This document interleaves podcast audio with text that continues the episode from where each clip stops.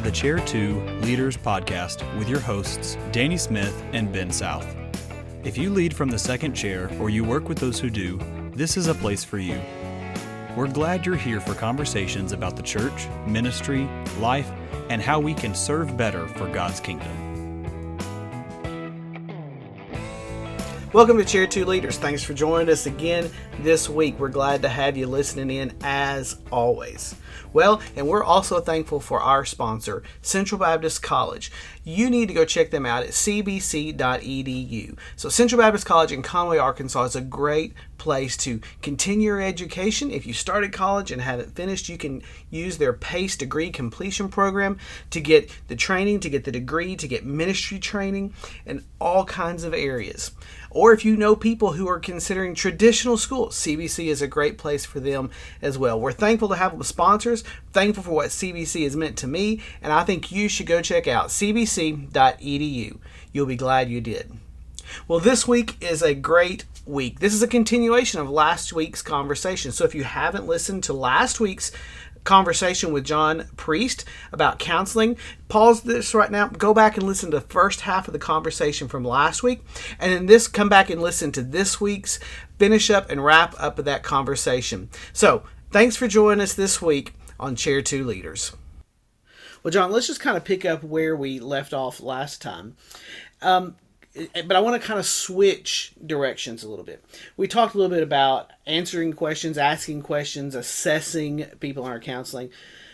But I remember when I was in seminary, and the few counseling classes I had, one of the things they taught us was you need to only counsel to the level of your experience. Uh, so let's talk a little bit about for for the pastor, for someone who's not a professionally trained counselor.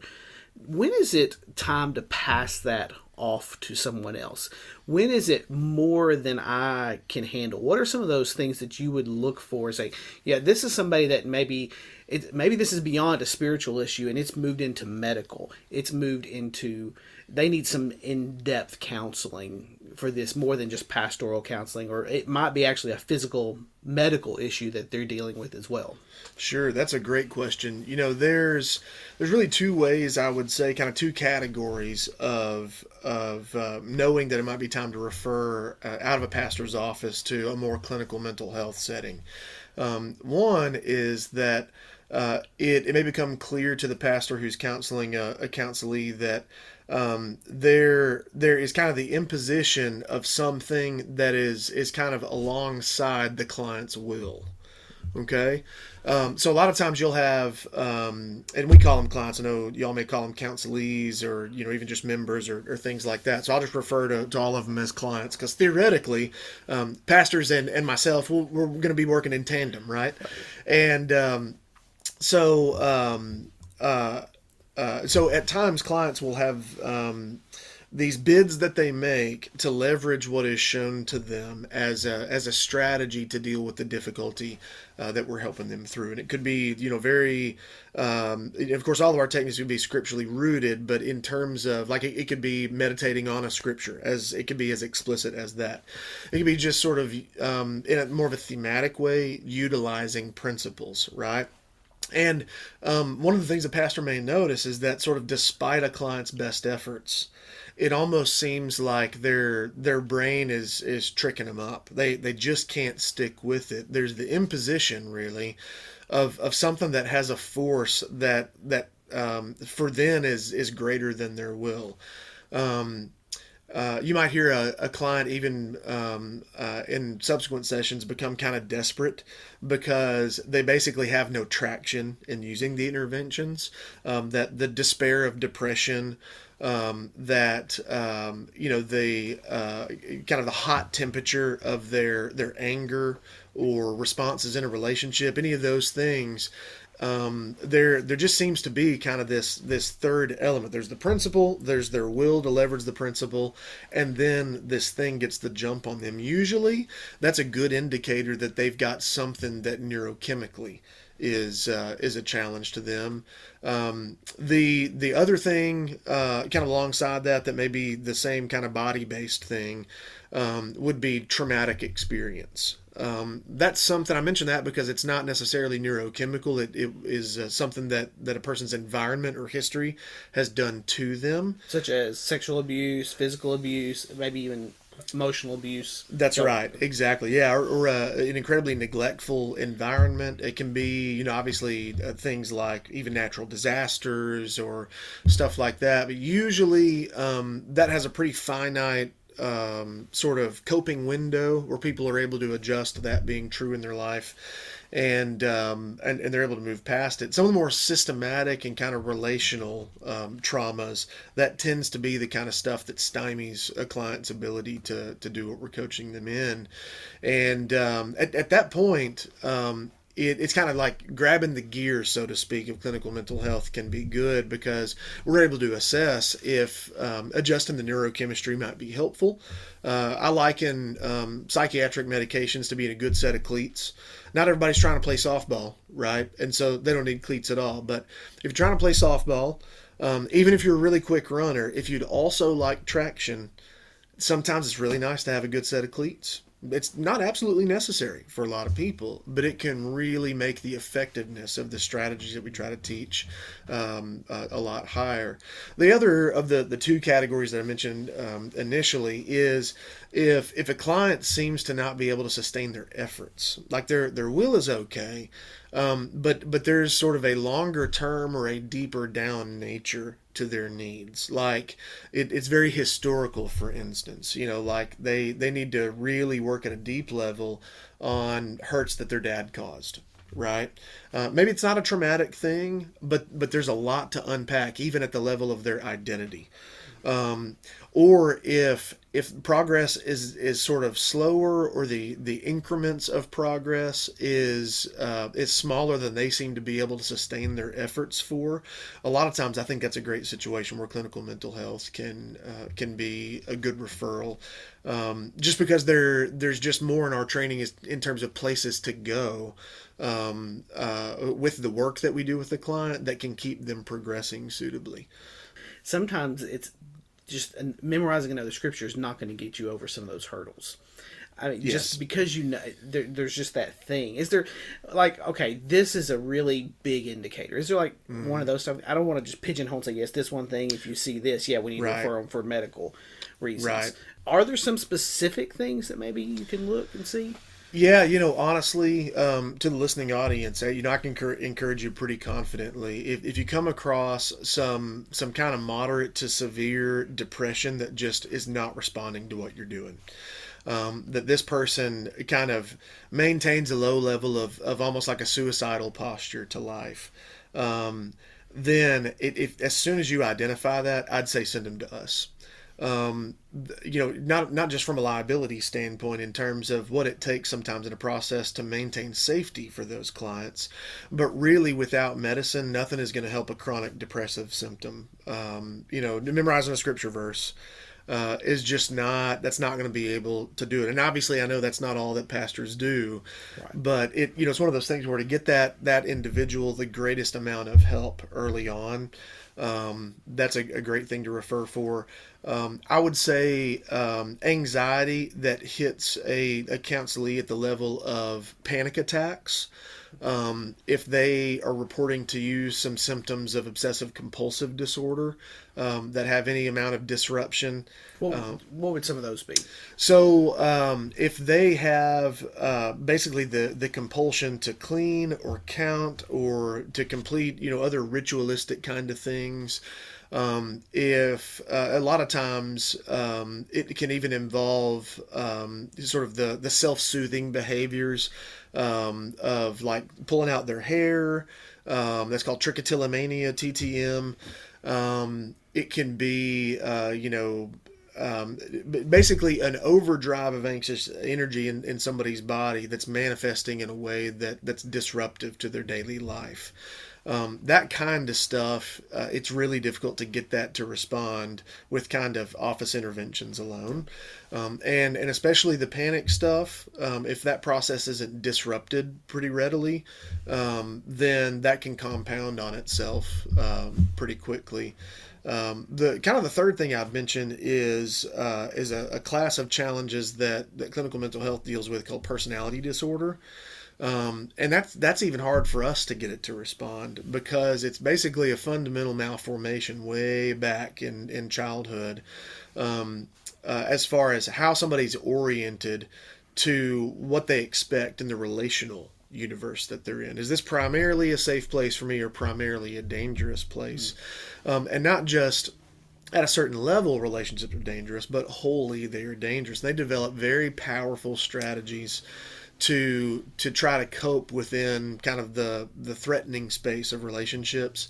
Um, you know, a lot of times they're known by um, having like very dramatic, intense responses to any um, relational matter. You know, of course, most especially in marriage, um, but it, a lot of times they might be folks who who seem to sow disunity into the membership. Um, that they they're kind of never content. There's always something wrong. There's always an apology that needs to be made, or, or that kind of a thing.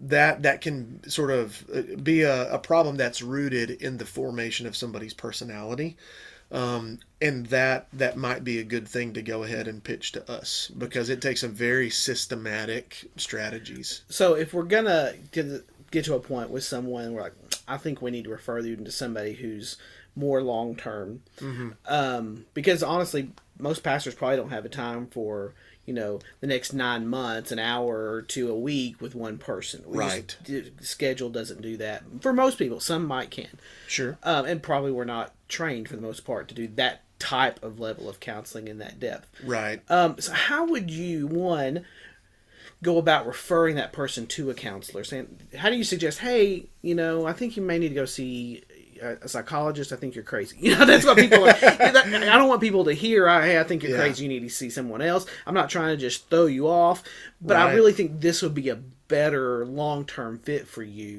How do you develop? How do you do that one with that person? And two, how do we as pastors?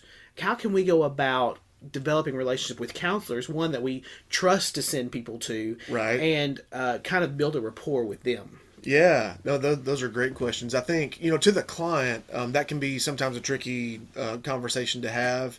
Uh, one of the things that to me it's helpful for pastors to be aware of is that you know whereas with counselors like me we we do a lot of work to diminish the power differential in the relationship right we want it to be non-imposing and very free and that kind of thing um, and, and despite y'all's best efforts, it's important for you to know people put you always in a place of not just spiritual authority, but relational authority. Like there, there's in our business, we have what's called transference. We kind of feel like a, a type of person um, to every client that we see. Maybe I feel like their brother. Usually, to a lot of kids, I feel like an uncle or a youth pastor. I may feel because I'm a man like somebody's dad or that kind of a thing. But they begin to adopt kind of the counterpoint to to me being in that role.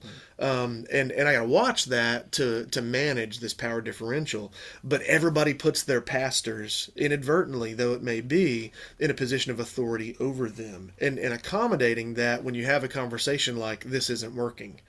And and that type of stuff I, I, think that's really important because and it would be inadvertent I'm sure but but again um, the, the client could develop this concept of well I'm too difficult even for my pastor right? Like, you know, not that clinical mental health to them would be the big guns or, or whatever. Like y'all are the big guns, you know. Pastor can't even help me. What exactly? yeah, yeah, yeah. And so, so one of the things um, to to kind of um, uh, hedge our bets against that and and really get to the crux of the matter. I think honestly, Ben, you you verbalized it really well. Um, that that we've tried the best that we can together at this, and to get you the the help that truly you need um, then there there is sort of a more strategic approach to this, right? And just being aware of the fact that you know regarding stuff that doesn't respond relatively readily to the the spiritual uh, principles that pastoral counseling would engage them with, then that thing is clinical mental health counseling right? Which, you know, for the distinction, that doesn't always involve psychiatry. I think that's an important thing. Within our treatment engagement with clients, we talk with our client about whether psychiatry makes sense. Um, now, the, the second part of that question I think is really key too, because, you know, um, uh, psychology as a field emerged out of philosophy, which I really love because philosophy is the space that you fit theology into, right? It's where you do worldview tinkering, and I, I love that. Um, and uh, but what it's grown into um, is is a lot of secular humanistic nonsense effectively. Um, there's like i'll go ahead and tell you people who are listening there's a lot of nonsense that's out there in in the broader uh, psychology scope. Um, and so I'd, I'd say the best advice is if if you want to have a referral relationship with a counselor who you trust seek out a counselor that you can trust. And that's not necessarily personally for yourself as a client but i would say at least personally as like a lunch buddy um, as as a confidant, as somebody who you can you can know personally well enough that you trust their theology. Um, because counseling, more so than any other profession that's medically related, is a real relationship. Like our business is relationship. Um, and it's not like you know John's theology is imposing on on his clients. You know, I'm I'm not sort of calling the shots for my clients, and if they'll mock their life up like I direct, then you know um, it'll be well with them because I'm some guru. But it really is to me like a, a discipleship rhythm, almost like Paul and Timothy, right? Mm-hmm. Um, it's it's sort of uh, th- these are principles that we can know are healthy. Um, uh, because hopefully me as a counselor i'm doing them as i follow christ and and if we all as as a body of believers together where it's pa- whether it's pastors counselors or members if we mock that up together kind of like you know paul and timbo then then we'll be able um, to to get to the pin which is true christ likeness mm-hmm. altogether and uh, to know sort of that that to, to know a counselor at the level that you can trust them to be doing that with clients uh, I think it takes um, developing developing them into your network of, of people that that you're in the mix with. So you'd say one, you just need to get to know some counselors. Maybe call them, hey, say hey, I'm a pastor. I just wanted to get to know you as a counselor around here, especially as someone who advertises, hey, I'm a Christian counselor. Absolutely. Probably in most, at least suburban and metropolitan areas, there are some counselors around who are going to at least claim to be a Christian counselor or biblically based counseling. Sure, sure. Um, what what are some questions you would ask to just as you, if you want if you're going to go meet with that counselor and say, mm-hmm. hey, let's do lunch. I want to just get to know you, someone I can refer to.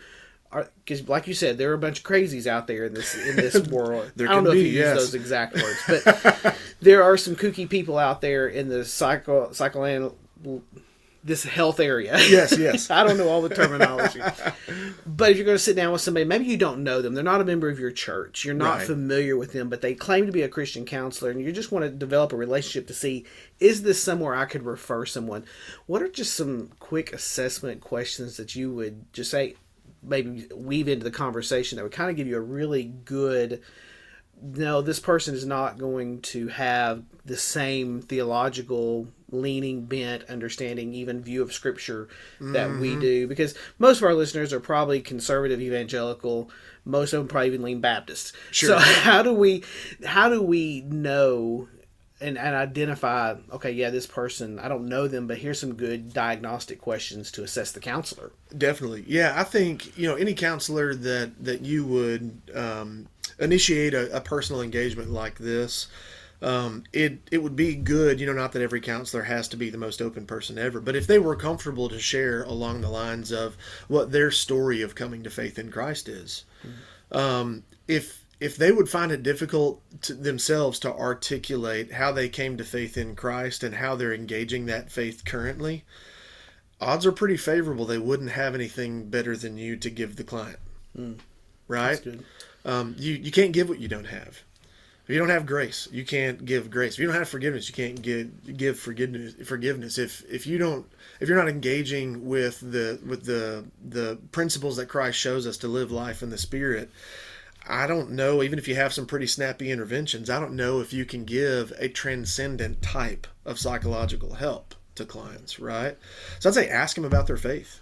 You may have the degrees, but if you don't have the right relationship going into it, with Christ, they're not going to be able to offer the true help anyway. Yeah, I'd say you know credentials are just going to only carry you so far. There are a lot of really solid clinicians with awesome credentials and even specialized techniques and modalities. Um, but that that wouldn't necessarily make those clinicians trustworthy for pastors, right? Um, so, in the way that you're comfortable, pastor, um, I I would say uh, ask these counselors the same kind of question you might to try to to find out, you know, if if somebody who presents themselves for membership is is fit for that. You know, not necessarily of your denomination, but um, but basically, are you qualified at that level of relationship with Christ for for us to work together as as uh, members of the same body, so to speak? I think another thing might be to get to know um, what their experience is, where they were trained. Um, how uh, a question I love to talk about, um, which we don't have to, or it could be another episode, but uh, how God called them to be a counselor, right? I, I know um, uh, a, a, thing that's very powerful is um, uh, is to to use the vocational space that we spend so much of our time um, in life in uh, in in honoring and glorifying God, even if it's not a vocational ministry, right? Mm-hmm. And a lot of, of people who are counselors, they feel called to help. Well, if God is the caller, that'd be a cool thing to get to know about their story and, and you would be getting to know them as a person who may or may not be trustworthy at that level. If they're like well you know honestly i i saw healthcare you know up and coming and uh, it takes really good care of my family. Um, like that that's not a bad reason per se but if that's the best they come up with i you might have a tough decision to make. Right. yeah is their heart in helping people and ministering to people and using this as an avenue for kingdom work or and it happens to support my family. Right. Or is it hey this supports my family well and i yeah i can use some bible verses and i can do that kind of stuff too. Exactly you know, what, yeah. what's the primary for them? Those that's that's a good questions. Mm-hmm. now let's switch it a little bit again. If say we've got somebody we're not going to refer maybe we think mm-hmm. really they just need some spiritual counseling for for the next little bit. Sure just get practical nuts and bolts here.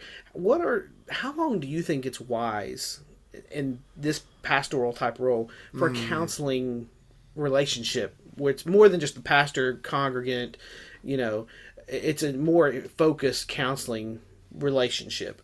How long do you think is wise? Are there some really good tips for that that you would say to the to the lay counselor who's right. doing biblical pastoral counseling? Yeah, I'd say um, you know, what comes to mind is probably three or four months. Um, I think uh, meeting, you know, if, things are really intense, meeting more than once weekly might be warranted. Um, but that starts sounding like the the degree of intensity that might befit clinical mental health counseling, anyways. Um, but on a once weekly basis over the course of three to four months, if if the counselee is not really responding to the best that you can give them, um, then you may be sort of approaching quickly that breakover point where it, it is more of a clinical matter rather than a pastoral one. Um, and uh, I really, uh, to me, with with my clinical clients, and, and hopefully this conveys uh, or, or, transfers to the pastoral realm as well. Um, I think unless the intensity indicates it, if somebody is kind of hungry to meet with you more than once a week, they're probably not leveraging their efforts themselves adequately um, that the responsibility it is is inadvertently being placed on the relationship or your interactions to carry them instead of the the force of them actually using what is suggested or what is at hand. Um, here's the fact of the matter: is all of us need reminders of of what is true, even as God uh, communicates it to us. Um, but the fact of the matter also is Scripture and and the things of God is absolutely sufficient. Mm-hmm for all of life, right? Right. Um, and and so one of the things that that is uh, and maybe less so in, in pastoral care but is very significant in in uh, counseling is kind of the boundary of the role between the the counselor and the client the counselor is the guide but the client you know think about it they spend one week uh, or uh, one hour a week rather in our office usually tops there's a whole lot of life outside of the office that's happening. And if they're not feeling the weight of owning their life on their own sufficiently, let me kind of soft pedal between sessions um, and, and kind of have you work harder at their life than them. Yeah. And I think that's really important to attend to. Yeah, and you do. There is that. Yes, there is a relationship, but you also have to maintain some separation there. I know. Love does boundaries. Right, and I've I've had people in my office, and I was like, "Look, I met with you uh, met with you a week ago, two weeks ago. You've not done any of the things we talked about. That hey, Right. here's some steps, some things we need to do. I can't do that for you when you leave the office. You have to do this. You have to start making these changes and these thought pattern changes or these action changes if it's going to affect what you do. That's right. And so there there comes a point when if they're just not willing to, it's just like, you know, maybe this isn't going the right way. Absolutely. Now, I, I think what you talked about the relationship would this be the case? I I know it is. I think in pastoral counseling, maybe not so much in clinical. I don't know mm-hmm. uh, because I've told some people we've been met and we've met for a while. We just don't seem to be going anywhere. And I, I've told them I said, look, I don't think I've told you anything wrong or unbiblical or unhelpful. I think it may just be we're not the best fit for this type of relationship. We can be friends. Maybe we're in the same life group. Maybe we're in the same group of friends. I, maybe you just need to hear these same things from somebody else.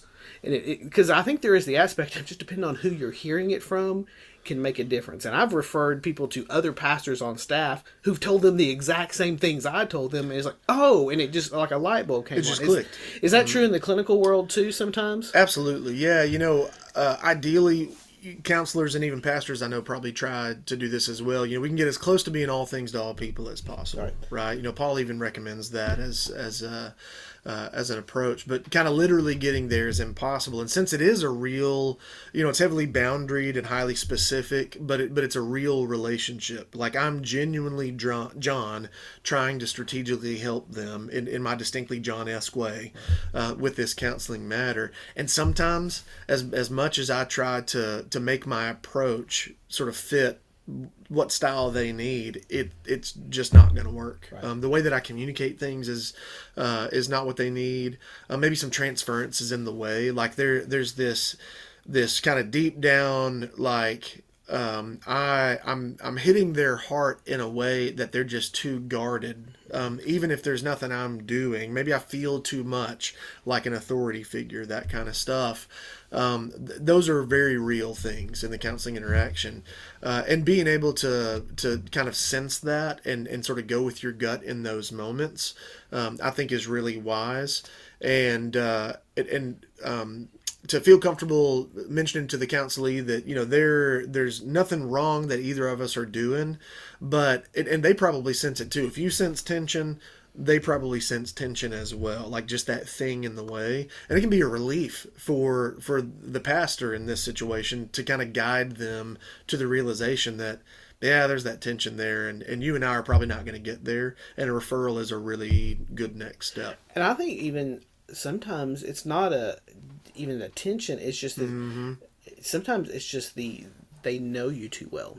Sure They need a different voice coming in because I, I referred someone once to for a relationship issue and was like, Uh-huh. you know, I'm not leaving you. I just think for right now where you are, this person, this couple could help you better than Yeah. I can right now. It's not you. It's Uh-huh. not you. It's me. It's, I'm, I, I'm the one who I, I don't think I need and what you need right now because I know what's going on here. I think this other person, this other ministry, this other resource, this group, even sometimes can make more of a difference in your life than I'm able to, and that's Mm-hmm. Yeah. that takes a little bit of humility on our part It to say, yeah, I can't fix your problems. yeah Which we can't anyway. The gospel does, God does that anyway, but we like to be fixers. absolutely But recognizing, you know, maybe it's time for them to move somewhere else and support them. Say, I'm still here. I'm cheering for you. I'm, you know, I'm Mm-hmm. gonna be your biggest cheerleader back here. Still here if you need somebody. Yeah. But well, and an interesting look at that same matter is, you know, transference is almost this this element where, you know, unbeknownst or, or unintentionally, um, uh, sort of from the standpoint of either the counselor or the client, the relationship matters too much at some level, whether it's negative intention or whether it, it's positive, and there's almost like this pleasing effect. The relationship matters too much for it to do the work of being free for the client to engage in. I think there's probably a lot more likelihood um, for the relationship to kind of mean too much to a counselee when it's with their pastor, because there's there's definitely at, at least the, kind of the um, the worship experience life that is shared with one another, and of course, the more points of engagement and ministry you have with that member, um, then the more elements of it mattering more than just kind of the counseling matter that are stuffed into the same relationship. And I, I think you know uh, maybe a kind of a pro tip for referring those situations if if you can make sure to to refer them to a pastor on staff that matters less that, that's strange to say, but you know that that there are maybe it, fewer points of engagement with. Yes, not that their role is less important. That's exactly not right. sending them to the youth pastor or the children's pastor just because that's where their role. But where right. their their interactions, their relationship is less. Yes, yeah, where where there there might not be such an in, uh, inclination to please or rebel or some of these unseen things that that can keep a client from just being absolutely open to trying what you share or to to being honest uh, with themselves into that situation. And you might even look outside your church, especially if you're on a small church staff who only has one or two on staff, and you say, sure, maybe find another pastor, another youth minister in town that y'all could have kind of a sponsoring relationship where they send some of their people to you and you to them because you trust each other you know how they counsel. Absolutely. but you're not trying to take their people they're not trying to take yours but you can have this partnership where you can outsource a little bit to each other yes. that you know they're going to get good biblical advice yes. without having that relationship. Because there is what's been called it doesn't have to be there at times what's called the curse of the counselor Right. Once once this person knows too much about me, it's like oh, I'm not going back there. So exactly, yeah. You want to like guard against that. They feel overexposed, or what what we call sharer's remorse like, oh, I said too much, and now you know my, my pastor is going to change the way they view me or change the way that they engage with me or that kind of a thing. Um, and, and, referrals like that outside the church can definitely ward off that. Um, but but also especially for churches that that may have uh, smaller staff or that kind of a thing. I mean, thankfully our team's big enough where where I have a lot of people in our own clinic that I can refer to, but I can list you no fewer than half a dozen um, clinicians in this single town that I trust enough who communicate differently than I do, who their their wheelhouses complement mine, and and we share clients back and forth continuously just because we reach a, um, a complication in a matter that a client's trying to work on that we can't see them through. Yeah. And, and we want to keep the process moving, and so it just needs to be with somebody else. Yep, that's good. Good information, good advice. Well, John, thanks for joining us on Chair Two Leaders. It's been a fun conversation. I've enjoyed yes. it. I'm have to have you back and explore some of these some more at a future date. But I think one of the keys is know some of your limits when it yes. comes to counseling and get to know some other counselors in town, get to know some other pastors that you can help lean on and they can help lean on you as well in times when they need it and build some of those relationships. How again can people get in touch with you or find you if they want to connect with you or your your ministry? Absolutely. So our clinic is called christian perspective counseling and uh, we've got all kinds of different ways to contact us at our website, www.cpcarkansas.com. Uh, you can chat with us right through there. You can email me directly. You can call the clinic.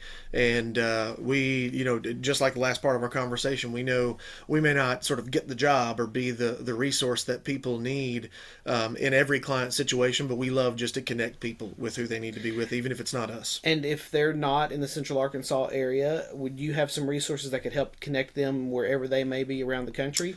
Um, absolutely. We we can uh, leverage some of our administrative bandwidth to kind of research referrals for folks. Um, I would mention this. You know, not I'm not a paid spokesperson, but Focus on the Family actually has a really great network of certified um, Christian counselors uh, that they they vet through an application process, but who also do clinical mental health counseling, uh, just like us. And and so in terms of nationwide resources, that's one that I know off the top of my head that has a good directory of such things. So wherever you are, find someone that you can go to because if you haven't been in a situation where you need to refer someone, chances are that day will come probably sooner rather than later.